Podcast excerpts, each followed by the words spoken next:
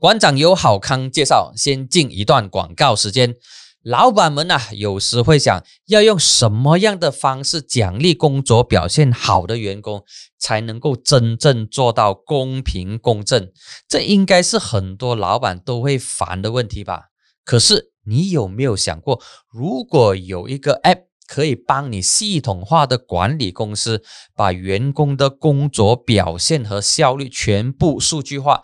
然后再让你用数据来评估他们应不应该获得奖励，这个方法是不是很好、很透明化呢？给老板们推荐这个 Vimigo App，它是企业转型的救星。有了它，老板就可以轻松设定奖励制度，然后再给表现达标的员工相应的奖励，也顺便可以激励那些平时偷懒而且得过且过的员工。想知道更多关于 Vimigo 的细节吗？详情就在资讯栏，赶紧滑下去看吧。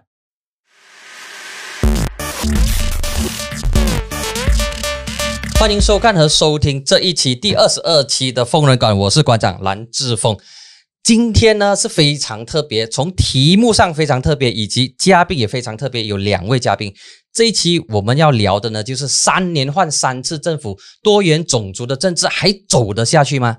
而且现场呢有两位嘉宾，两位嘉宾加起来是一百二十岁。首先邀请的是七十三岁的赖医生赖前辈，他是关心政治和投入社会运动的前辈。这里要花一点时间来介绍他一下，相信呃在收听跟收看的朋友可能对他有点陌生，或者是不认识他。那么其实，在上个世纪六十年代，呃，医生兄曾经参与左派运动；七十年代在扣留营和监狱中度过了十年的时光。八十年代开始的三十年，活跃于华团，曾经担任华总副总会长和柔佛中华总会会长，目前是新山中华工会永久名誉会长。他在过去十年参与社会改革运动，领导过柔佛人民大选诉求等组织，所以他的这个背景呢是非常特别的。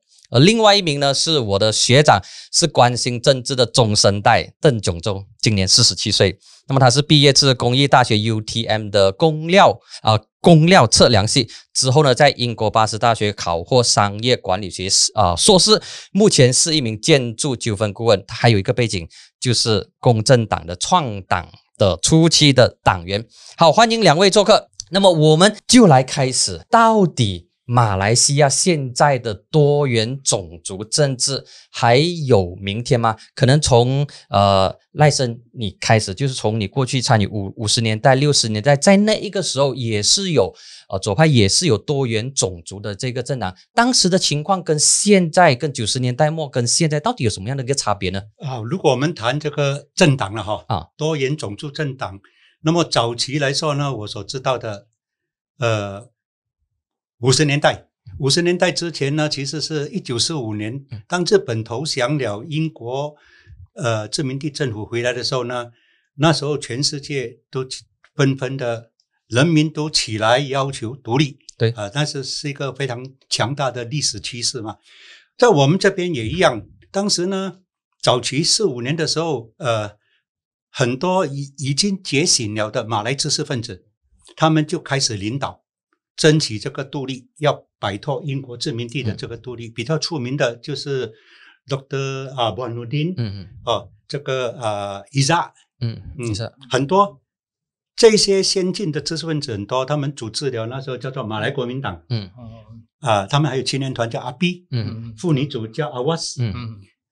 他们呢，呃，当时是英国最害怕的一股势力，嗯。同时呢，当时的华人也都组织起来啊，因为在抗战的时候，基本上主要是抗日军主要都是华人嘛，嗯，也是跟英国合作，最终终于打败了日本。那么，同样他们也是成为争取独立的。当时来说呢，我们看到的是三大民族很合作、很团结。当号召罢市的时候呢，三大民族都参与哦，这是英国政府非常害怕的，所以他会采取各个击破的方式，就是最终。多数是用呃逮捕，嗯，这些马来高层的知识分子，这些领导者呢，基本上都进了监牢。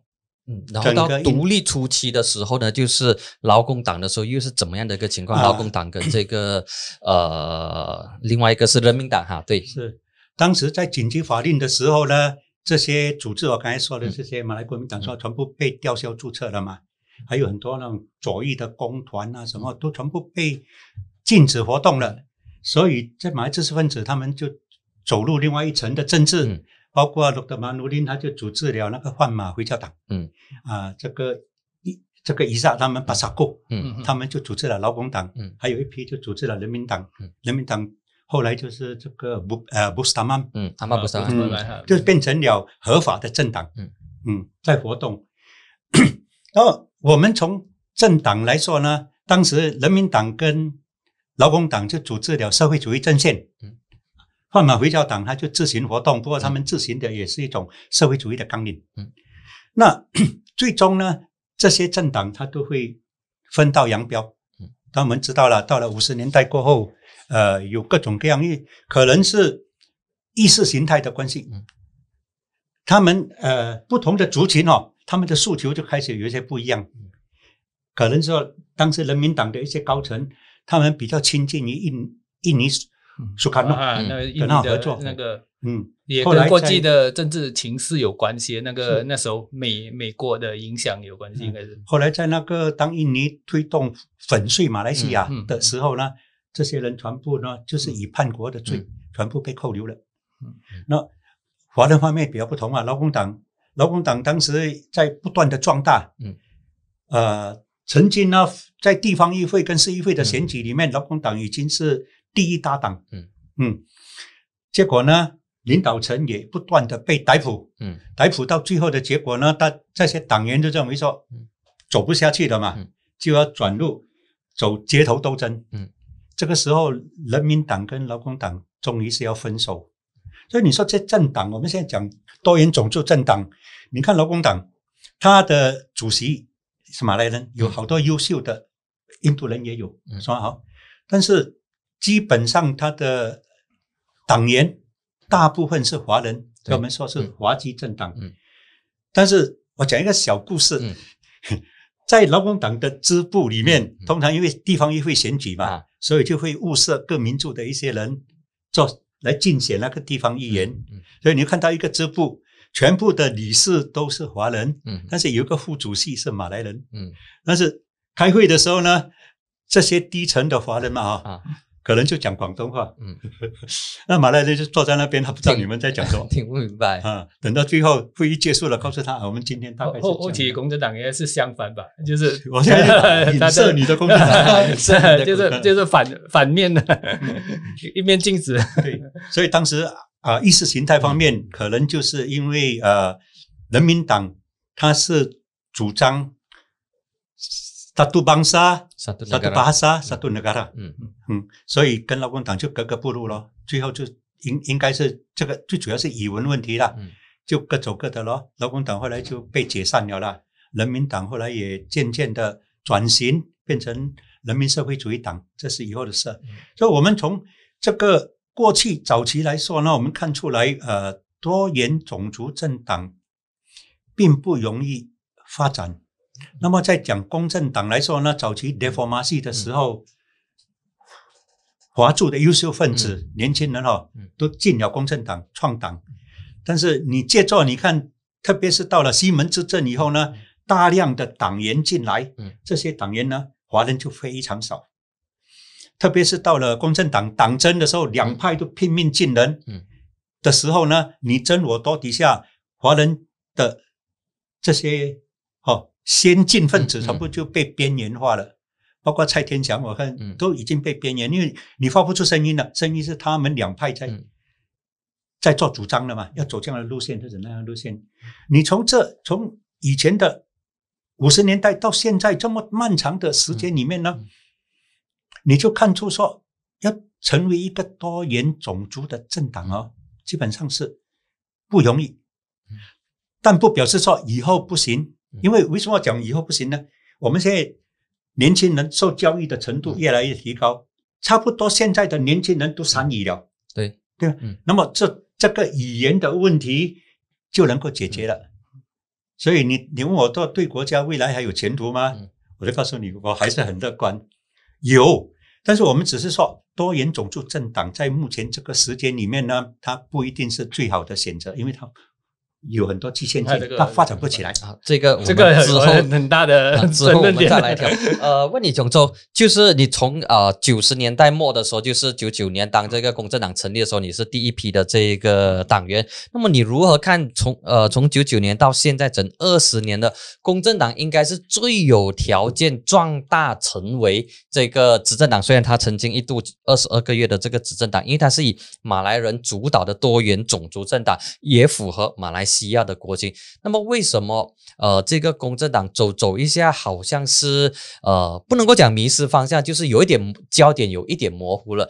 那么公正党我们不针对这个党哦，就是说他这一套路应该是行得通的。那为什么走的过程当中呢，跌跌撞撞？呃，先讲缘起一些，就是呃，我相信志峰是我学弟，嗯呃，所以呃也知道我过去呃其实有写过一些文章，只是以笔名为主。那么我有其实有几个立论，嗯就是我也不是一个学者，但是是算起来是脉络派了，就是吧 寻找主要的脉络。所以我觉得马来西亚呃在这几呃这几十年的观察。嗯来看，呃，到最近呃，我愿意出来讲的原因，是因为我发现到呃有点迷了路，嗯就是主要我们还是走在那个价比单路线和多元种族路线的一个一直在那边徘徊，呃，理裹足不前，所以我们又怕呃又想要过去，但是又怕被受伤害，嗯。这是我们呃这几十年来，由六十年代，我们一直走不出这个迷迷失。那我现在讲回那个缘起，呃，关于公正党。那时候，呃，其实我们呃公正党为什么呃九十八年、九十九年那时候，呃有一批呃所谓进步的学生、大学生会呃拿起旗帜呃跳进公正党，其实跟之前大学的学生活动有一个关系，就是那时候呃大学学生活动已经走到一个瓶颈了，就是说呃很多论述都已经走到一个瓶颈了。那么后来呃出现了一个蔡天强，是当时某几家大学的，不是所有了，但是是某几家大学主要的一个呃精神领精袖或者是精神粮食，我不要讲他精神领袖这样。所以呃，他给了很多不同的那个呃不同的那个养分，嗯。所以呃，在一些呃寻找一些更新的论述和概念的学生，就后来就因为呃，包括天强呃愿意走前呃呃那个思维呃，包括天强对于多元种族呃政党的论述和一些呃行动党的在多元种族论述的一些瓶颈、走不开的瓶颈的时候，呃，给了一些人愿意呃跳进去。而跳进去有各种各样的人，有些走在前面，像我这样是很怕蛇，就走在后头啊，就慢慢的呃，慢慢的现在这二十年呢，你觉得说你怎么去总结公正党这二十年的这个路？所以第一个矛盾开始就是呃一九九呃创党不久就有一个最大的呃争论点就是卢乃普选嘛，嗯。就是呃本来是国大党的议席，那么呃那时候就第一次的以及议席党呃议席争议席谈判和议席的争执是一路来都是走的。嗯。我相信以以前劳工党或者是甚至呃后期的时候，因为呃政治发展稍微比较贫乏一点，就是呃没有八十年代九十年代稍微比较贫乏一点，嗯。到后后期的时候就开始一直有了嘛，对吧？所以当当时公正党和卢乃呃在卢乃跟行动党争执的就是呃谁会是那个 winnable，嗯，就是呃胜算的的有胜算的那个候选人，那么争得头破血流，而但是呃也是因为那一个那一个突破，大家开始对那个马来人为主的多元种驻政党产生了第一个的一个一个彩虹，看到第一个彩虹，而当时我是呃幕后文是行动室的呃一些工作人员，这里补充一下哦，当时 Lunas 补选的时候、l u n a s 补选的时候，代表公正党上阵的就是现在公正党的总秘书塞夫丁纳苏迪安，他拿下这个呃 Lunas 的以前国大党的这个州议席，然后在那一个时候，我记得 Sami Velu 是国大党主席，他说。如果输掉的话，我会在那边 一直服务。就是说，当时三梅威路是信心满满的，认为一定赢的，不会输。那也知道那一个呃国大党的堡垒区给塞夫丁拿输掉拿下来。OK，交给给你。呃，那个、那个、那个 GC 的打破有几个层面，就是说，呃，第一个就是说，呃，就是说未必是呃印度人对印度人，所以公正党有这样产生，对大家有这样的一个一个想象，对吗？那么，呃，过后后期的时候，其实其实下来的脉络就是说，呃，因为一直在选区谈判的时候，公正党当时呃草创期的时候。有提出了一些呃很革命性的所谓很革命性的呃，比如说主席自选啊，比如说呃党员可以参与呃呃中央的选举等等。但是当时的时候，呃，我们一些人是有有那个年轻青年的领袖有缘分，先知道这些的人，那这些改革所谓这些章程的人，有机会跟中央领袖讨论的人都。极力的反对说，呃，这样的话来讲，那个党会很不稳定嘛，对啊，就是党员很多。那当时的中央领袖，呃，我们是被中央领袖说服的，就是说，呃，如果我们要争取议席的话来讲，我们没有 show the number，嗯，那么我们怎样在那个选区有合理或者是合法性去争取那个议席呢？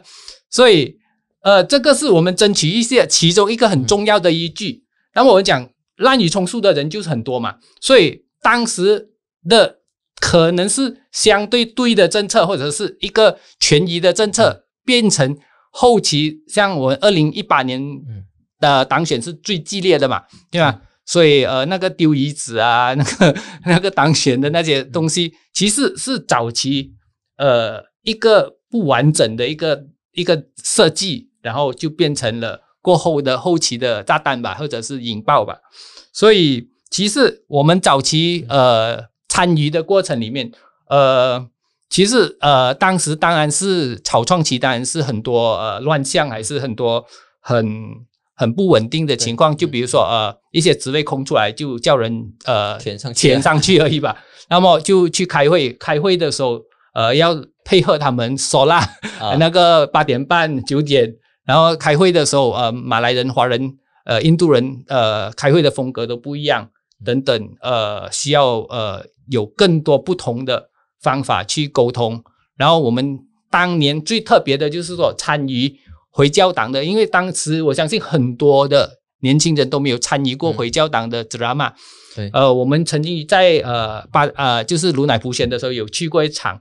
就是基本上就是大概是我们呃工作人员五个还是十个，呃整个场面就只有我们那五个十个的华人而已，而且你是走过一个暗暗的巷子，呃呃应该是一个胶原还是干崩，那么走过去，然后就有一个巴沙马拉，那时候应该是还是那种黄色的煤油灯那种类型的。然后会呃会给蚊子叮那种，然后你进到去里面，全部呃等下突然间会有那种阿拉哇爆那种，那时候的文化冲击是很大的。那比如说有一些同学呃同志，那时候当时的时候呃，比如说我们呃补选补到呃补选的时候期间，呃因为要参与一些人的梗独立，所以是人生第一次参与呃马来人的梗独立。这个是呃当年的一些点滴啦，我觉得，所以所以我觉得呃，就是志峰是看到我那篇文章，应该是看到我那篇文章，基本上我还是觉得呃，公正党是马来西亚呃以马来人为主的多元种族政党试验是最成功的一个，到今天为止，虽然说他今天已经是。呃，下来我也会谈到，就是说，其实已经是呃遍体鳞伤了。嗯，但是说起这个过程来讲，其实还是很很重要的一个试验。如果可能，我们说我们马来西亚一百年，呃一百五十年过，说不定还是以这样的角度去看那个问题。呃，然后呃还有一些文化冲突的方面，就是后期的我，我觉得我要在这里提出的就是说，就比如说。我们马来西亚三大名著其实是四大文明的荟萃地点，呃，伊斯兰文化对吗？西方文化、中华文化啊，印度文化。所以，但是这个文化造也造成这三大名著的呃各，因为它养分很乱，嗯所以就造成很多包括搞政治的方法都不同，嗯所以这个冲突其实是带进党里面的。就比如说，呃，不是原则的问题，是印度人的问题方式的问题。就比如说，呃，印度人到今天为止，我们大家都知道，有些区部的印度人可能是有多重党身份的，啊对吗？所以这种多重党身份就造成说，呃，在其他民族来讲，这就是乱水哦，对吧？对啊，但是在他们来说，他们觉得这是维护他们少数民族的最好的方法，就是每个党都去参加，所以我们才有投票权嘛，我们才可以才可以呃去影响呃领导层的决定。领导层的决定，所以我们呃放回之前的那个立论呃来说的话来讲，假币单政治就是说我们有我们的代表，华人的代表，我们相信他，我们相信他会给我们最好的谈判回来。嗯嗯但是我们的历史里面，马华就是一个板嘛，对呀、马华就是一个假币单政治的一个板嘛，对呀、呃所以这样，医生兄，你觉得说，呃，刚才囧州有提到说，他认为公正党是最成功的多元种族的一个实验室，你会同意这个看法吗？啊，基本上我不是很同意。啊，怎么说呢？刚才我说了一点，其实我嗯还要、还需要再补充更重要的一点。作为一个多元种族的政党，是吗？首先，他必须要有共同的呃那个目标意识形态，意对识形态对啊嗯，对。其次呢，因为目前各个种族呃发展不平衡，大家都还保有自己的一套。嗯，华人呢，就是要以争取华人的利益嗯为主。那马来人呢，当一个同志在跟我讲我要争取这样，我要争取那，马来人认为我不一定会同意你啊。嗯，是啊。呃，我还认为说国语是最神圣的，嗯你们这些华教呢，让你们生存就已经很够了，你们嗯不应该再哦对再挑战这个国语的地位嘛。这个是我们我们要知道今天的马来人哦，他从以前的那种嗯就是说长期被灌输的种族至上的思想哦，现在他们更更更高的一层呢是宗教。嗯，马来人对宗教的那个认同哦，比种族更重要。他首先认为他是一个清真教徒，嗯然后才是一个马来人嗯。所以你看哦，如果一个政党呢，你本身的成分，你各个党员的成分，你都没有一个共同的基本哦完整的共识的话呢，你这个政党就不太可能发展下去。哎，我想举一个例子，就是沙巴普选的时候看到这个民进党，嗯，民进党的这个党魁是啊、，Shafi'i，沙菲伊。嗯你看沙菲伊的言论哦，在沙巴受到非常大的欢迎，我们都为他鼓掌。就是他强调的就是全沙巴的人平等，嗯是吧？宗教平等，语文平等嗯。为什么？因为沙巴有特殊性，那边的种族很均匀，嗯马来人并不特别多，嗯，对吧？所以当他这样的一个言论出来的时候，原住民全力支持，华人肯定支持。嗯马来人也支持，他这样很好啊，嗯，对吗？因为这只是沙巴的特殊性，但是你到了沙沙劳越也有了，嗯沙劳越啊东马的特殊性了，我讲，嗯我我是说看到民进党当时的情形，所以他这个民进党真的是可以作为一个多元种族政党嗯，完全没错。但是在我们半岛呢，基本上还不行。这个刚才我说了嘛嗯，第一，种族宗教的这个课题太严啊，这个因素太严重了。那么各个民族有自己本身的诉求嗯。我再举一个例子，就我们讲行动党，嗯我就觉得行动党很冤枉。嗯，怎么说？行动党从它成立起呢嗯，它就没有标榜它像马华这样是一个华人政党了，对不对？它从来没有，它的口号是马来西亚人的马来西亚，嗯它走的路线是民主社会主义，嗯欧洲的的那一套民主社会主义嘛，是吧？他们的领袖呢，过去一向来对华文教育这东西嗯，根本早期根本没有看到他们提起华文教育。后来可能因为票房的关系嘛，因为你的支持者嗯多数都是华教的啊，他才慢慢会转过来说，有时候他也会喊一喊，哎，我支持这样，我支持那。其实他的党性本身就不是。那么今天呢，行动党从他执政过后了，你看他领袖的一言一行都会被人家炮打。嗯我最近刚刚听一个嗯一个录音呐、啊这个人说。我二三十年都支持你行动党，嗯哎，我们的领袖，你讲什么我们都听你的嘞。嗯结果你每次都骗我们嘞。以前你为这个嗯回教党漂白，我们也告诉所有我们的朋友，一定对的，这样是对的啊。你告诉我们这样说，我们也认为是对的。你一再的骗我们嘞嗯，所以行动党的领袖被人家打到抬不起头。嗯但是我是觉得他是冤枉，因为这个是选民自作多情嘛。嗯你根本就没有，你根本就没有讲你是为华人啊争取权益罢了嘛，因为你是为全民，是吧？为全体民族，特别重重视是为底层的民族，是不分种族的哦。你这个党是要为啊，跟共产党一样嘛，你的党纲就是为全民争取权益嘛。但是人家自作多情的把你标签作你是华人政党，那然后就来打你，那么你又哑口无言。嗯是不是？所以我们说，其实我们在研究哦，这个民粹的，嗯，民粹主义，民粹主义，我讲一个最最简单的例子，历史上来讲，希特拉，嗯。希特拉给高喊杀掉所有的犹太人，什么什么哈，嗯然后杀掉什么人，杀掉什么人，对不雅对？雅利安民就哦。是最、最优秀的。当民粹主义被煽动起来的时候呢，是非常可怕的。第二个就是特朗普，嗯。当特朗普在那边煽动到最后的时候呢，冲进国会的时候呢，世界上标榜最民主、最自由的国家，最自由跟最民主嘞嗯。的所有媒体，包括线上的媒体，是吗？嗯嗯封掉你不让你讲话嗯，这自相矛盾。为什么呢？因为特朗普是第二个希特拉，嗯。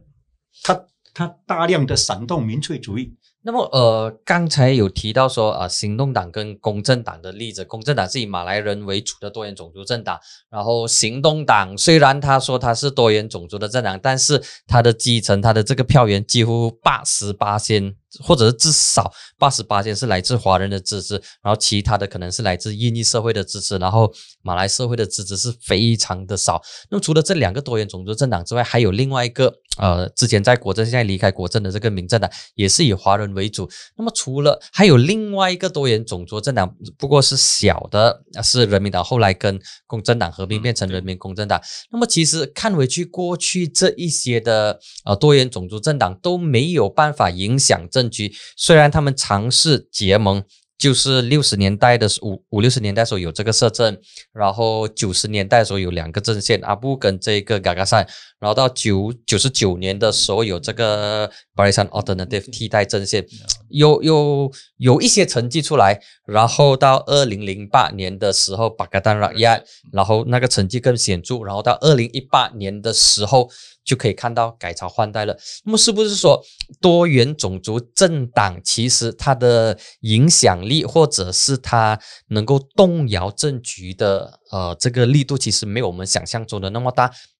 除非它跟其他政党一起结合，才能够有那个撼动政局的力量，是不是？是不是要有这种阵线式的呃组合，才能够发挥最大的影响力呢？我我来评论一下啊，补充几点啊。其实呃，公正党呃的创立当然是因为要包容更多的力量，所以有跟人民党合作，有呃阿 Bim 的力量，嗯后来有一些阿 Bim 的力量离开。呃，有 NGO 的力量，有一些，所以各种各样背景，甚至有一些后期的有马华的一些势力分子加入，各种民政势力分子加入。二零零八年过，他都是一直包容，就是呃，我以美国的情况来看，共和党跟民主党，民主党就是拼命包容各种各样的力量，然后有一个呃政治脱口秀说的，共和呃共和党就拼命呃拼命举起他的旗帜，然后希望淘汰一些东西，然后来来来来争来巩固他的力量，所以我是呃觉得我们还是应该要好好去经营这个马来呃为主的多元种族政党，呃，但是呃，因为我们常常水土不服嘛嗯，所以我们会有一些呃很多很多的杂念，就是说有时候我们希望我有一个出色的华人代表，嗯。当我有出色华人代表，他被马来领袖出卖或者是骗或者是什么的时候，那么我们就很加速加细的又退回我们的保护伞。嗯。所以我们的情况就是说，呃，我们相信连呃连线的那个联盟的嗯。情况，就是因为说，呃，我们还很在乎我们那间屋子，嗯，就是我们有事情的时候还可以躲回我们的屋子，这个就是行动党的模式，对啊。然后如果我们在同一屋檐下的话来讲，大家吵架翻桌子的话来讲，那间屋子也可以被我们翻倒去。那么这就是公正党的情况。所以，所以这这个是我以前有做过的比喻。所以这个这个情况来看的话来讲，但是呃，如果你在同一间屋子，你可以你可以选择，你可以影响呃你的党领袖，或者说我呃呃当选的时候我不选你，你你不你不认同我的我的诉求的话来讲。呃，我一些政纲的诉求的话，我希望加进我的政纲的话来讲，我我可以当选的时候不选你，不投你的票，对啊。但是在在各种各样，包括国政，包括呃西蒙民联，都有出现那样问题啊。因为是大家是邻里而已嘛，呃，你不能干涉我，谁是我主席？呃，我主席呃，所谓很容税还是那样真的情况的话来讲啊，哎，这是我选的，你你隔壁家的事情。不要来理我，对吗？所以都有这样的一个问题，所以，所以我们是不是能够突破？如果我们不能突破的话来讲，马来西亚已经七十年了吧？对啊，我们过了七十年的，那么是是我们还是要回到那种模式的政治情况，来来来来继续搞这种政治吗？就是我所提出的一个问题，医生兄，这里要问你啊，就是你过去曾经从八十年代开始，整三十年，你都活跃于华团。那么华团呢，其实是华社的三大支柱之一，就是华团、华教跟这个中文媒体，就是中文报。那么其实，呃，华团对多元种族政治。根据你过去三十年的经验，那些华团的大佬、华团的领袖如何看待多元种族政治？还是在那个时候，他们眼里就只有嘎比丹政治，就只有呃马华就代表华人，然后乌统就代表马来人，然后国大党就代表印度人。那么你本身的经验跟你本身的感触是怎样的？在过去这三十年当中，呃，凭良心说了，嗯，早期的华团呢，呃，真的是蛮不错，特别是你看有好多这个跟华教有关的的课题的时候呢，全国的华团都可以发动几千个社团一起签名。但当时有一个情况，就是包括林年义老先生是吧？他们是在一个很很合理的基础底下，他是尊重这个宪法，就是国家宪法里面所规定的这个基础底下，那么争取我们在宪法里面所保有的权利。他们并不是说种族主义的的论述，就是我就是要这个东西，你们那个东西，哦，马来语不能成为国语，没有。但是他们在承认宪法各种权利情况底下呢，我们这一块应该是我们有的，所以真的是合情合理。这个就是早期华团所能够扮演积极性角色。但是，呃，老实讲了，随后这这一段时间，这十几年来呢。我们就看这华团就很虚了，怎样讲虚？它的成分，嗯，就是基本上所有的社团，很多社团，它其实呢，它就是几个有钱人，嗯，几几个大老板，嗯，坐在那个位置底下，下面也没有什么呃真正的活动成员，嗯，那么他们在呃得到他们很多商业利益啊、交际啊、名义嘛，哈。啊，又胆实力，又拉多实力，又拉多是吧？哈，这些情况底下呢，很方便，他个人事业上都很很方便。在与此同时呢，他们就必须在环境底下呢，尽量不要涉及政治，嗯，尽量不要涉及尖锐的问题，包括权华族权益的问题。本来你华团，你就应该是照顾华人，如果能够走回早期那样的哈。的形态呢，它就能够继续发展，但是现在很可惜，我看看不到了。华团，你你看回去哦，比如说八十年代有这个民权宣言，那个时候是轰轰烈烈的。八十年代的时候，然后就就就有后来的这个四君子，然后打入国政、纠正国政之类的这些东西。那到后来呢，就是九十九年的时候。啊，两千字是那个时候，九十九年的时候就华团诉求，那个时候也是非常轰轰烈烈的。那么其实，呃，除了这两个之外，好像也没有什么看到华团在这一个啊多元种族。政治方面有很大的这一个参与度，或许是因为他们认为说，呃，华团是超越政党，那不超越政治，但是你超越政党的话，对政治也没有什么去提行。行动方列算不算是啊？那个行动方面啊，行动方面算啊是社会运动啊，算跨算种族的啊，算是社会运动、跨种族的这个社会社会运动，这是我自己的一点点的这个观察。来，九州，你刚才有东西要补充是吧？我也不知道为什么行动党会呃，尤其是五零九方面出现的那种迷失，就是说，呃，我叫做我把它定为叫做修多嘎布蛋，嗯。就是自己把它打回去，自己变成一个嘎比蛋政治底下。呃，修多应该这种嗯。为为不知道是不是为嗯为哈，就是说他把他自己陷入去那个呃，由呃赖先生的角度来看，就是他是被动的，嗯。然后我的看法是在某种角度上，他自己主动的陷入那个情况，所以你看会有拉曼学院那个破款的问题，嗯。还有一些很多的情况，然后造成其实呃，如果大家也是相信很呃很好奇、很很热烈讨论关于未来大选的情况，嗯。华人的投票动向嘛，对啊，所以我以我个人的呃叫做草根的调查来讲，其实应该中立票应该是越来越多。当然有一些笑话啦，嗯有些呃股友商人那些是说，呃，只要谁不让股市大跌的话来讲，我就支持谁。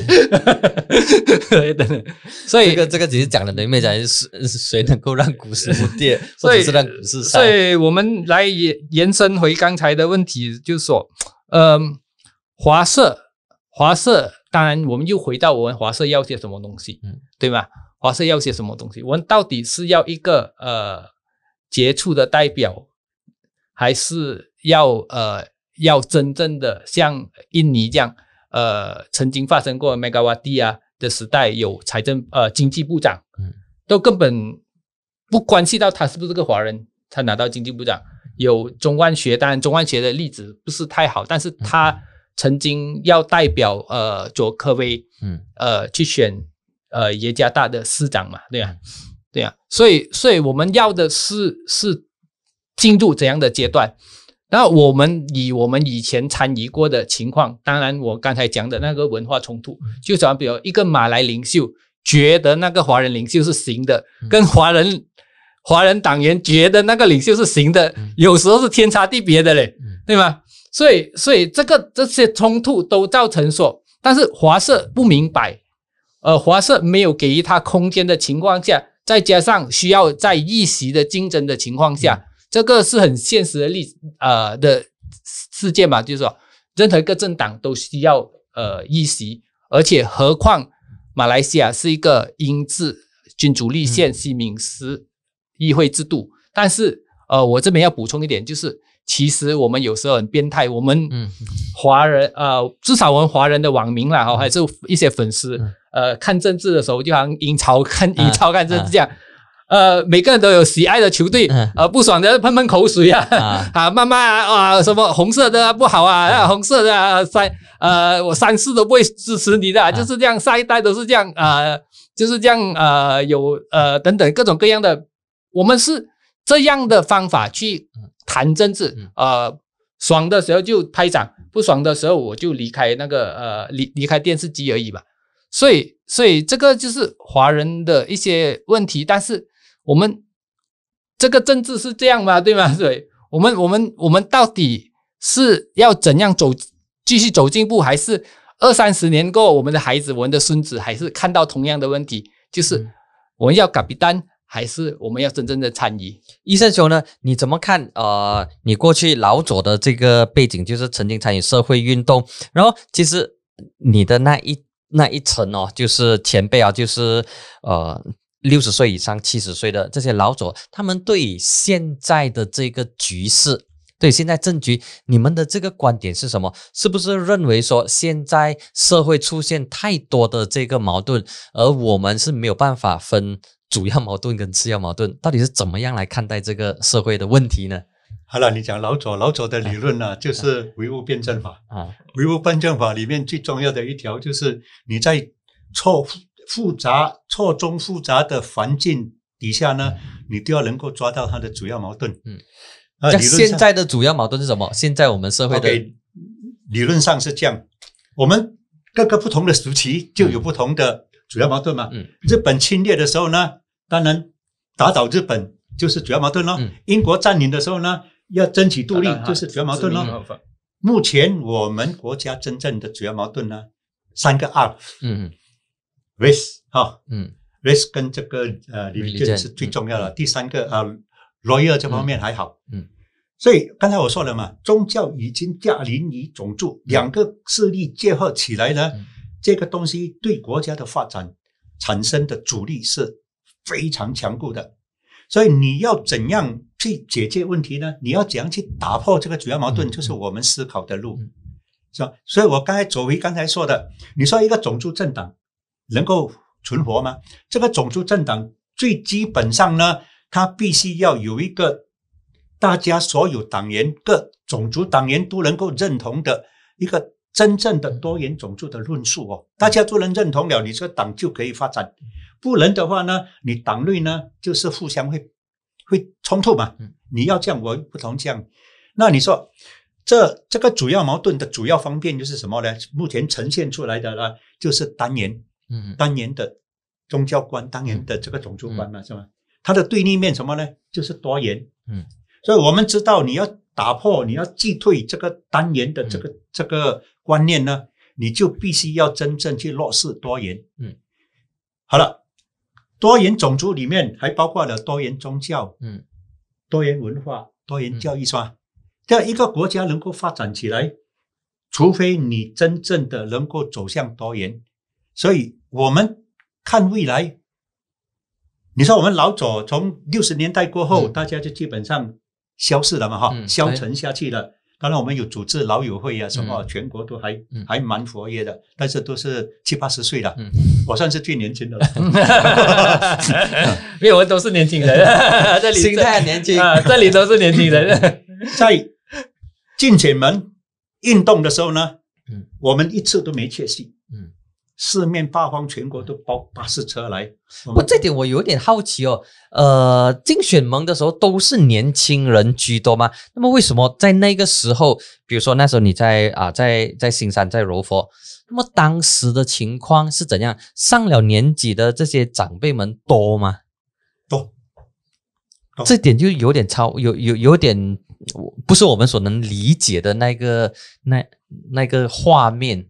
呃，而且我们都是基本上就大家的共识，不不用着急的。全国我们各地的这些老友啊，嗯都很主动的，因为我们划界，我们以前不能完成的任务呢，这样的一条路走下去，就能完成以前我们没有完成的路。嗯。就是以前我们是在走街头斗争嘛，甚至我们一些同志还被枪杀，嗯。林顺成，嗯，从背后开一枪就把你嗯打死。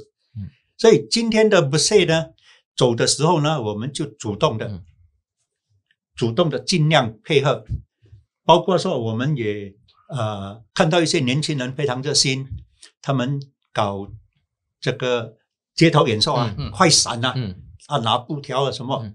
是吧？帮助做阿加巴，嗯。我们都很鼓励他们做，尽可能协助他们做，因为我知道这这是一股新生的力量，嗯。他们的这个做法呢，就能够推动国家的改变。嗯虽然他们没有直接参政，他们就能够把国家往好的一方面，因为这些这些活动里面呢都没有种族的因素，嗯。是吧？都是很多元的，争取的都是很多元的。那么炯州，你根据你的这个观察，呃，现在的多元种族的这个斗争的论述，似乎还是以种族跟宗教为主，并没有进入所谓的阶级。这一点呢，其实我倒觉得说，当时前首相就是纳吉，他以这个 T 二十、B 四十跟 M 四十以收入来作为区分，然后针对这一个呃收入群体，其实它是有很很微妙的这个阶级之分，就通过这个 B 四十、M 四十来打破种族之间的这一个区分。其实这个东西是蛮好的，当然。啊，巴格丹就是西蒙政府执政的时候，也根据这一个 B 四十、M 四十跟这个 T 二十来分，然后到现在啊，国盟政府也是这样。但是看到的是，朝野政党并没有往这一条阶级的方向去 去斗争，反而还是回到各自的这个族群、各自的这个群里，这我就觉得说非常可惜。所以，所以就是说，我们的斗争，我们的战略，嗯就看你看我们现在呃，其实二十二个月是很突然。嗯当然，大家都觉得呃，政治版图的重组来的太快了，嗯呃，大家没有心理准备。但是我们冷静了一一年了嘛，对吗？我已经冷静了一年，对吧？那么我们是不是需要战略重组啊？对吗？所以我们呃，我不是说呃很伟大能够提出任何的战略，但是我们可以提出一些看到一些想法、一些观察。你本身的想法跟你本身的观呃我们怎样重组？就是说，呃，我们需要就像说，比如说，我们才有一些人极端到觉得嗯纳吉才是我们朋友啊。嗯 我有些话，我有些朋友很极端的觉得 那几是我们朋友啊，嗯他才是真正呃旧华社的人啊。然后跟在网上跟那些人在搞辩论，呃，当然我我有认识其中一些是他就是专门去搞怪嘛，专门去烧吧嘛，那种人也有，各种各样的人也有。呃，到底他是真正事实是要支持纳吉，还是专门去烧吧呃的人，各种各样，我们不知道他内心的动机。但是我现在今天我们呃出来，我愿意出来跟大家聊的原因，就是说我们要我们应该开始去呃撼动这个现有的情况嘛，对呀、就像你说的，对呀、其实其实我还是觉得我们在往这呃对的方向在发展，可能速度有一些是慢的，嗯。有一些时候呃尘灰还是雾气太大了，我们看不到，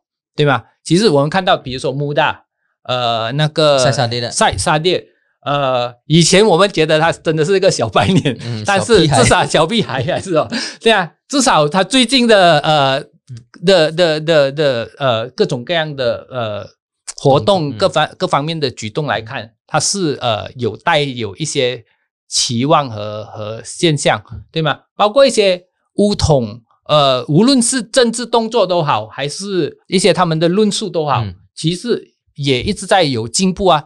所以我们不能够把铁板看得太死。现在的问题就是说，当我们觉得呃只有呃公正党才有自由派的话来讲，呃马来进步的希望只有在公正党的话来讲，那么我也是有所保留，对吗？嗯因为其实我们应该要认同一些进步人士，在因为各种各样原因，他们其实参与武统。嗯，那么我们怎样去挑动他们，而然后变成我们的声音？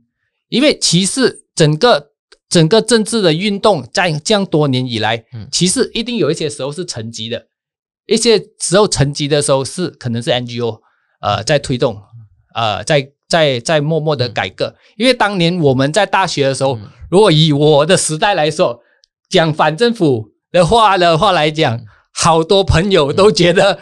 哇！你们这些学长啊，还是你的同学都觉得浪费时间去搞政治，是么？我们也不是搞政治，其实是因为我们在搞学生的议题的时候嗯，我们碰上政治的问题嗯，所以我们必须要去了解政治。当年的时候是这样，所以所以过后的时候，他们不 say 的都比我们更激进，说、然后我们突然间觉得，哎，好像乌鸦飞过那样的感觉。哎，当年他们是最反对啊，觉得浪费时间啊，要读书好，读好书啊，什么什么啊，然后赚钱的。嗯。那么，在一些后期的呃反对运动里面，他们走得更前、更激进、更 更勇啊，更勇、更举大旗。医生兄想要问你哈，就是你觉得说接下来的这个多元种族政治的这个路线，是不是应该淡化种族，而以阶级作为一个斗争的呃斗争的这个目标？就是财富更公平的这一个分配，而不再凸显某一些族群的权益。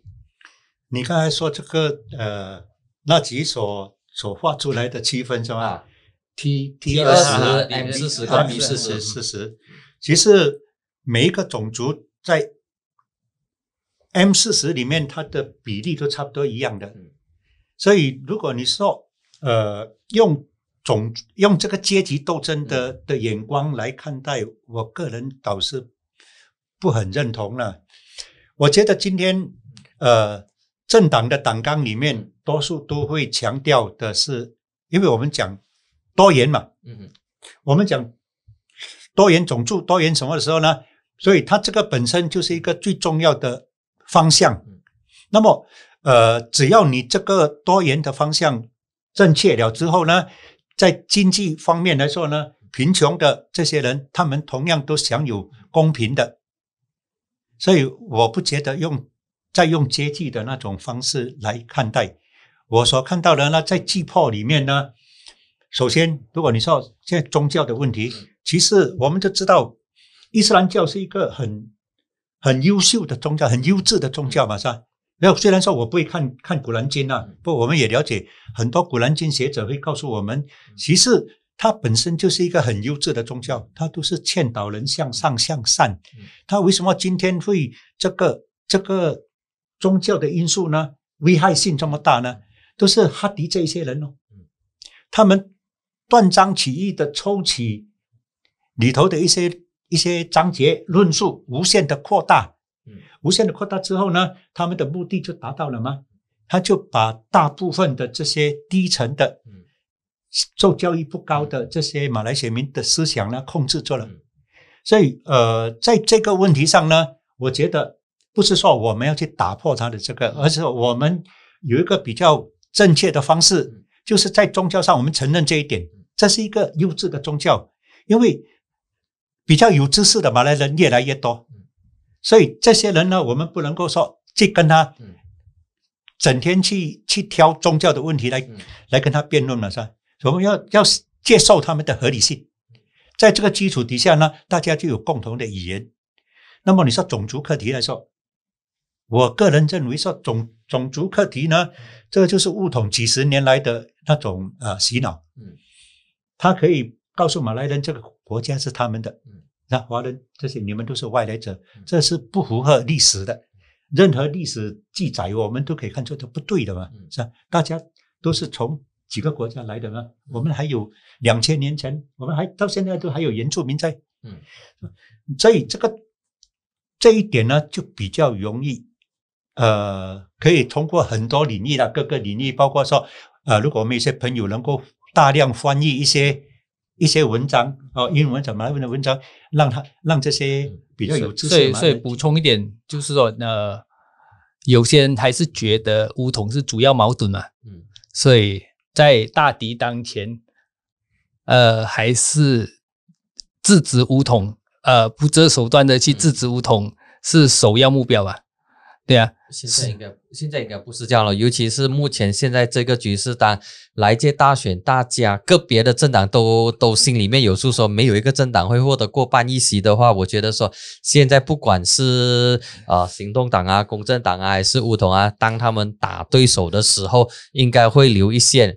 以便日后好相见。如果把话说得太近的话，那么接下来大选之后，如果要合作的话，就很难跟下面的基层交代。因为过去你一直灌输他们说，哇，这个乌统就是霸权，乌统就是 啊多么的糟糕。那乌统又告诉马来人说，哎，行动党就是反伊斯兰、反回教啊、反马来人。但是大选之后如果要合作的话，一下子都不回来的。所以呃，以我最近因为要准备这这个这个讨谈话会嘛，所以我去看了一些呃国家的历史啊，嗯。印尼国家的历史啊。印尼国家由呃一九九九年的时候还拿七十多八千的票，跌到去现在只是大概十多八千的呃票数而已。呃，就是说呃这样多年以来，呃国家的国家是阿诺的姐妹党嘛，嗯。对呀、所以其实呃我在想着，其实一些一些精英、一些领袖的战略图，其实还是不只是呃，包括一些呃，我所谓的马来精英，是不是以就是要制造这个战略平衡为目标啊？所以，我们华人不应该抱着悲观的态度说啊，下届不投票啊这种，只是我们的战略的观察点和战略的切入点应该要改革，呃，或者是重组，而不不是说呃一些政党摇旗我们就跟了，所以我们应该要有更多人出来呃讨论，刺激大家的想法，然后找出新的方法，而这个方法不是一定是以政党为出发点。江医生说，你觉得说来届大选华人的投票倾向会是什么样的一个投票的这个模式呢？是像过去五零九的时候就选党不选人，还是来届大选的时候就静观其变？我大大家们只选先担心投票率，现在就好像是这样。会不会说，哎啊，反正两边都一样，选了之后也不代表说你不会跳过去，可能就不出来投票，还是说他会选特别的人来投，不就不看政党了？每个政党都有好的跟有一些呃素质比较一般普通的。你觉得说来届大选华人会怎么样投票呢？我们刚才讲这个民粹嘛，哈、对民粹粹主义，嗯所以我我举了两个例子，嗯我还再举第三个例子，就是马蒂，嗯，去联合国回来，他就说我回来我会签埃塞，啊，埃对，塞就是嗯全世界反种族主义嘛。嗯当他一说完话之后呢，哈蒂马上说他要号召一百万人嗯来示威嘛。嗯，他一喊出来之后呢，马蒂就输回来了嘛，嗯就不签了，是不是？嗯嗯所以我们知道民粹主义这个操弄，这个危害性非常大。但是我刚才也讲了，我们华人呢，在心态里面，我们似乎也带有民粹主义的那种思想，就是说，你把行动党当当做是好，你没有照顾我的权利，你骗我这样骗我那样吗？所以，如果你从这个这个角度来说呢，华人必须懂得，这种民粹主义是一种毒药，很容易操弄的哦。好，当马哈蒂他要退出西门的时候呢，刚好碰到丹雍比埃普选，嗯。在丹雍比埃普选之前呢，他就弄了很多那些让华人非常不满的东西出来，你们他就挑了几个让华人非常不满的东西出来，结果他成功了吗？嗯？七十八千的华人投给乌统，嗯七十八千的华对对人投给乌统。对，嗯。啊，投给那时候是马华的这个马华的啊就是啊马对对。黄日升，啊，七十八千的华人呢，从有有史以来，以前马华最强大的时候，嗯就才拿六十八千最多，是不是？就是人家操弄这个民、民粹的时候嗯，你华人要自己要懂得谨慎。嗯。这也就是说，回答你这个问题，到底要选人选党之前呢，你首先必须要知道国家未来才会怎么走得好。嗯因为我们始终认为事物的发展它有很多过程，它很曲折嗯，道路是曲折的嘛，嗯 但是前途是光明的。只要这个是我我们的的的基本理论了。它曲折的道路里面，你今天呐、政绩已经到这么纷乱的时候，呃，大选就要来了。当大选来的时候，你期望什么结果呢？你期望西门嗯就能够执政了吗？单独西门这三个党就这执政了，啊不太可能。而且你现在你也很很讨厌这个党，你也讨厌那个党，你也讨厌，你不是每每个党都有你讨厌的人。啊，你最终不是大家都不要去投票咯嗯，管你们去做吧。但是我我相信我们不会主张叫人家不要去投票，而是你要在这样纷乱的情况底下，你要一个一个中心目标，就是说未来选出来以后呢，这个国家怎样朝向比较好的方向嗯。但是它绝对不是说马上变好。嗯如果是存在马上变，好像当时对西门的期望太高了。嗯五零九的时候，哇，天翻地覆了。嗯 结果你自己失败了吗？嗯所以，如果你有这样的一种思想准备，我们就在啊看待这个选举的时候呢，我们就知道大概怎么样的一个组合都能够被接受。但是现在的现在感觉到，我接触身边的一些华人朋友，他没有这一种的心理准备，反而他们是比较多是灰心的，会认为说，哎呀，投谁都一样，并没有说哦，我对国家有一个很美好的憧憬，我认为国家应该是这样那样。大家经历了五零九，经历了变天之后呢，都觉得说，还是回到我自己的工作，我就努力找钱，多赚点钱，有钱在身，我就有安全感。反而是这一种的思维就很多，就像刚才总啊总总有提到的，诶，谁能够让股市不跌的话，我就投他。嗯没有，我们先讲二零一三年一个很特殊的情况，就是说，呃，我们还是会有做一些草根调查。嗯。就是二零一三年选举的时候，我本身在记打的时候，我感觉到那个气氛嗯。就是华社，呃，就是想要州投国政，呃，国投反对党，反反对党，嗯，就是说国无论那时候那时候是民联嘛，嗯。所以无论是回教党的民联，我们还是、嗯。呃含泪投他，但是州我不会给他执政了。嗯所以因为那那时候呃，二零零八年那个呃回教党、伊斯兰党的那个执政的呃业绩不是很好，所以所以其实这些例子都可以看出，其实还是有一些小空间可以调动、可以改变。这是第一个，第二个是我观察的，就是说，其实每一周的的的那个情况其实都有差别，并不是铁板一块的。其实就是说，比如说南马跟北马，其实政治的倾向，华社也好，都会有些差别。包括马来你，刚才提到的那个，就我想要延伸，就是过去一直有讲的这个 pendulum theory，就是钟摆理论，嗯就是比如说槟城最明显的州就投啊、这个国政投民政党了，国呢就投反对党。那么在啊五零五一三年到这个一八年的时候，就是这个钟摆理论就被打破了，就是州跟国全部都投反对党。已经已经已经谈了三、啊三轮了，嗯叫叫这个。那所以来届大学的时候，你觉得说这一个钟摆理论会奏效吗？就是可能国州就分开来投，呃，所谓国州中分开投，啊。呃，我所也或许会发生这样的情况，包括呃，有一些人呃在私底下讨论的，就是说，包括那些叫做呃有三国大困战还是三国小困战，嗯。包括呃土团、呃乌统和伊斯兰党，嗯。其实他们有各种各样的战略推，呃叫做推演，嗯所以各种各样的战局的推演嗯，包括有大混战的小混战的模式，我都有听过这样的那些论呃论点，而且是呃比较比较属于内幕型的那种东西。所以其实呃整个局还是很活的，来，并你分享一下你听到的那些内幕的分析是怎样的一个？就是说呃。其实大家都在下嘛，大家都是大家都是虚张声势嘛。其实大家又有投鼠忌器，对吗？大家又呃，其实马来人民众呃各种各样的调查，尤其是五毒山那些嗯。肯定是不准的，嗯因为今天早上比如说我遇到我的同学，嗯。呃，我给我感觉，就比如说我们很多人对马来人很多那种 stereotype 啊，嗯，对吧？刻板印象，刻板印象就是说，或者是我们喜欢标签化，就是全部人都是这样的，或者是大多数人都是这样的，其实是方便我们思考而已。嗯。但是其实，呃，像我们本地大学的好处是说，我们真的是有跟一些人有交流，不是嗯所有的科系啊。像我的科系是因为，呃，我们一向来种族关系比较好。所以，包括我们现在有 WhatsApp group，可以一起讲黄色笑话，可以一起跟马来人啊、那个吹吹吹啊，还是啊哈聊聊啊，可以可以聊那些呃以前的那些马来马来同学啊、女同学啊这样这样去呃调侃他们啊什么等等。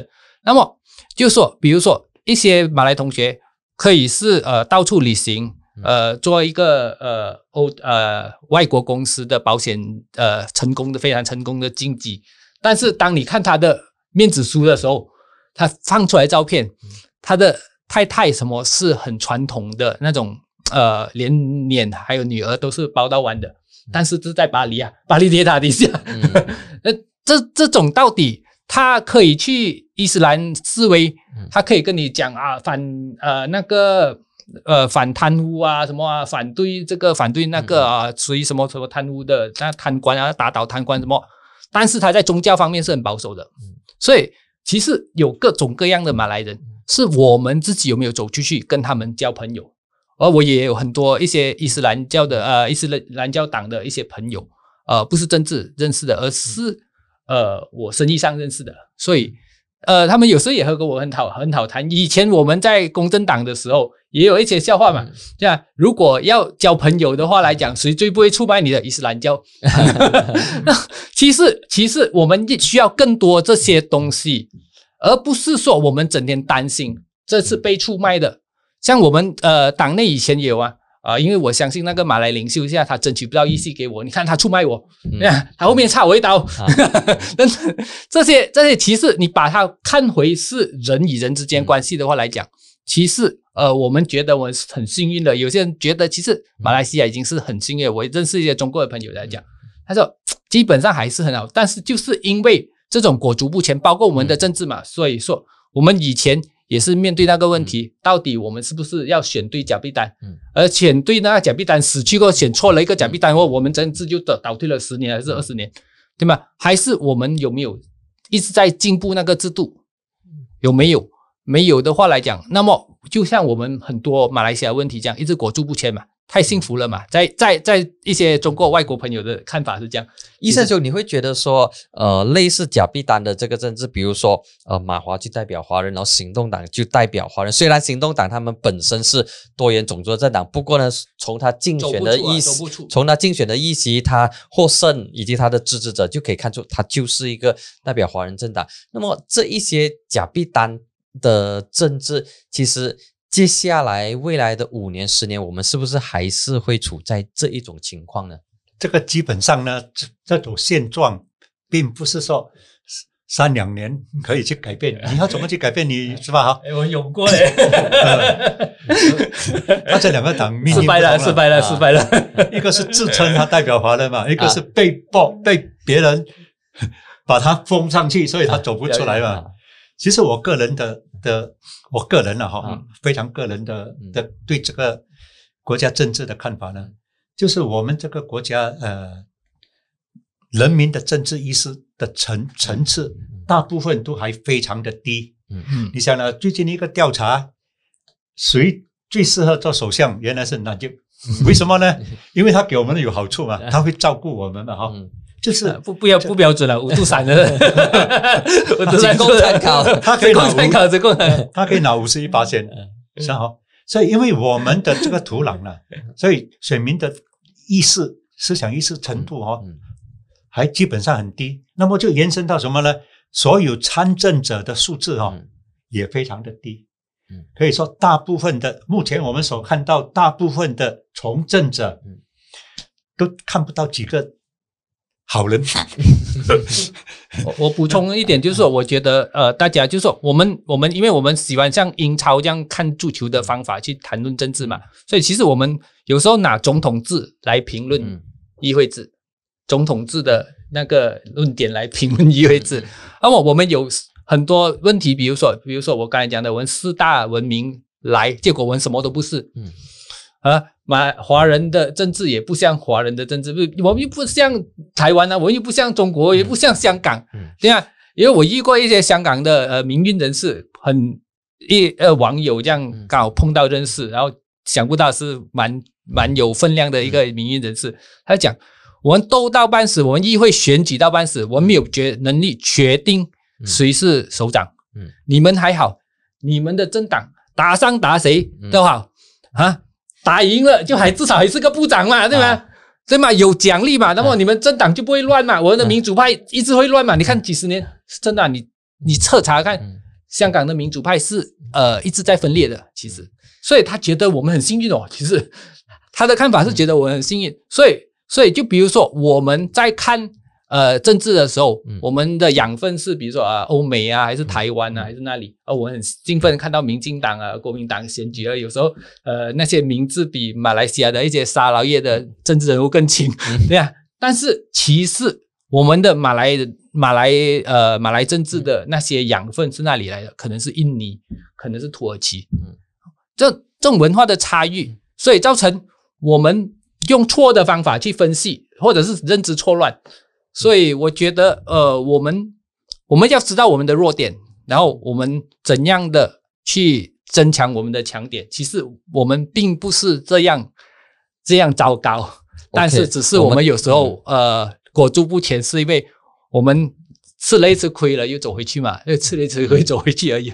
啊，要进入最后的这个总结了。那么最后的总结，如果用一句话来形容多元种族政治，或者是对多元种族的未来前途的这个看法，呃，医生兄，你会如何去形容呢？加上现在的这个呃非马来人的人口越来越少，在这种逐渐呃单元化的情况之下，你觉得说多元种族政治能走得下去吗？呃，我对前途还是抱有信心。嗯，怎么说呢？就我重复刚才说过的嘛，你要组织政党，你这政党必须要有所有的党员，不管哪一个种族，大家都会共同有一个呃清晰的目标，就是你走的是多元种族的路线。那么短期来讲，我们就像说一个婴儿成长的过程中，是吗？他一定他走路一定会跌倒，跌倒了就让他爬起来。所以今天不是说你心灰意冷不要去投票。这个投票是一个过程。嗯。尽管我们知道相当烂，啊。但没办法，我们还是要跨过这个坎。啊。你要一步一步这样跨过去嘛。嗯。但是我们看到很多未来，好像刚才呃你说的穆大哦，嗯。嗯。在沙特他有一句话哈，很震撼性的，我一直记得他说一句话，他说我们要颠覆嗯。国家的政治体制，嗯。我们要颠覆，从来没有一个政参政者讲过这样一句话，颠覆嘞，subversive，、嗯嗯对吗？哦，以前我们讲颠覆这字眼，就是我们要进监牢了，颠覆分子嘛，说我们要颠覆。嗯。他当然讲这目前国家政治体制的嗯。的很多败坏的缺点嘛，嗯。所以他有看到方向啊，他就是一个真正会走这个多元民主嗯。路线的人，看得出。嗯。那么他旁边呢，越来越多的年轻知识分子都会向他靠拢，嗯这就可能又走回以前共产党雷伯马西那个时候这样新一代的，这些就是不分种族的嗯，大家都有一个正确的那种哦多元的观点的，所以这个可能就是未来呃会出现新的一些新的气息。气息。我个人的理论里面呢，我主张三头马车，嗯推动国家发展呢，一个就是民间的力量，好像以前的 b e s e 嗯。但是 b e s e 它有它的局限性。嗯。今天我们看到 b e s e 无所作为的，对不对？嗯但是当时它能够带动嗯。带动整个对。好、那种运动来推、嗯。推动到国家的改变嘛哈。嗯。一股就是像 b e s e 这样的嗯。啊、民间力量，嗯。的民间力量，另外一股呢就是像塞萨蒂他们嗯。这样的一种呃受有知识了的嗯。年轻人愿意真正献身的哈、嗯。希望他们发展起来的时候，又不会像公正党这样又走回那条老路了，嗯是吧？好，呃，其实有时候有一些奇思妙想，就比如说，说不定呃，华人华社呃需要学习呃印度人的那种政治智慧，就是一个人进很多党，对了。其实 其实这个理论很特别，其实这样就没有效忠的对象了。呃，我们关注的是影响的对象，不是效忠的对象。我们可以影响多少，而不是我们可以，我们可以可以可以搞多少的局。所以这些都是一些我们参与过一些政党，因为以前呃，就是说，比如说我们当年参参与政党，参与参参与一个政党来讲，是要需要偷偷摸摸去的，爸爸妈妈是很反对的吧。嗯。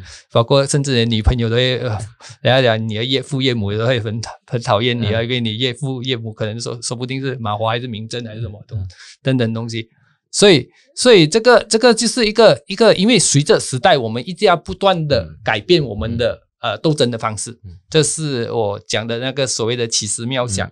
嗯所以呃，走回来，呃，今天我们来看下来，呃，短期的来看，呃，未来的大选，呃，几时不重要，最重要是怎样斗争下去嘛，对吧？所以呃，第一个步步伐就是说，我们需要找出我们至少我们要淘汰一些人嘛，嗯一些老人，这个是我相信，包括一些马来朋友我所观察到的，嗯都是有这样的一种一种诉求。尤其是中产阶级的都会有，但是我们又局限于呃，我们是一个议会民主制嘛，所以我很讨厌纳吉，还是我很讨厌扎希都好，我不可以去安顺投票嘛，对吧？嗯。所以如果安顺人要他，他还是个国议员嘛，对吧？嗯。所以我们我们这个这个是我们的一个局的，我们的一个限制的问题，所以所以我们我们必须要 proactive 一点，嗯。所以一些是我们的局限，这是制度的局限，所以我还是我的看法还是说，我们不应该，呃我们可以活一点，就比如说呃，多设计一些策略性的投票，就说呃，包括现在呃国州分开投，哈，国州分开投，包括他们为什么已经越来越发生那种、呃各个政党所谓的稍微的留呃留句好话，叫做他日好相见啊，啊。他日好相见，你啊。开、开始看到啊。呃，我们呃包括一些人是看到呃或许会出现一些很奇怪的现象，就比如说呃你不想出现的。的情况就是说，呃，某一些政党跟某一些政党在某一些州是联合执政的，啊。但是在国家呃在中央的中央层级。的层级来讲，他们是呃在野党和在朝。嗯。呃，我们我觉得说不定我们会出现这样的情况，在这样的情况底下，我们是不是整天还要呃花那时间去讲谁是叛徒啊，谁是什么？呃，所以选人也是很重要，不然的话来讲，华社精英应该没有人敢参政的吧？对 对对，所以还有还有补充多一句，就是呃，我我们必须要抛开一些死板刻板的想象，就比如说呃，当年 Bernie Sanders 嗯。七十多岁，竟然是代表年轻人，嗯。对啊，所以所以不能不能说谁是代表谁，不是嗯。固化的，就是说呃，什么政党就代表什么，什么领袖就代表什么，呃，包括我们现在看。呃，刚才我一直谈的那些，比如说呃，穆大、呃、塞萨列，其实呃，还是只是在观察的角度来看他嘛。我说不定他有一天因为因为选票，他会讲另外一种话，这是马来西亚政治常发生的问题。所以呃，也不因为他为了选票而讲那些话，我们就不跟他合作嘛。嗯应该我们抱应该要抱持这样的态度。我们要讲的是长期的斗争，长期的斗争就是说，呃，这个国家将会更和平，呃，更更富裕，更更呃更和谐的去发展下去。而我们如果我们自己连这个希望都放弃的话来讲，这个我们可以做到的一件事情都去放弃的话来讲，我觉得是呃我们自己不够努力。嗯，好，今天这一期非常谢谢两位加起来一百二十岁的呃一个前辈，一个中生代。然后，如果大选在今年尾之前举行的话，那么我相信我会再邀请你们两位来针对最新的这个时局来听一听你们的看法，因为毕竟两位代表的是不同年龄层，然后接触面也不同，然后会有不同的这一个角度跟火花。今天这一期非常谢谢两位，祝福你们。哎，谢谢，晚安。谢谢。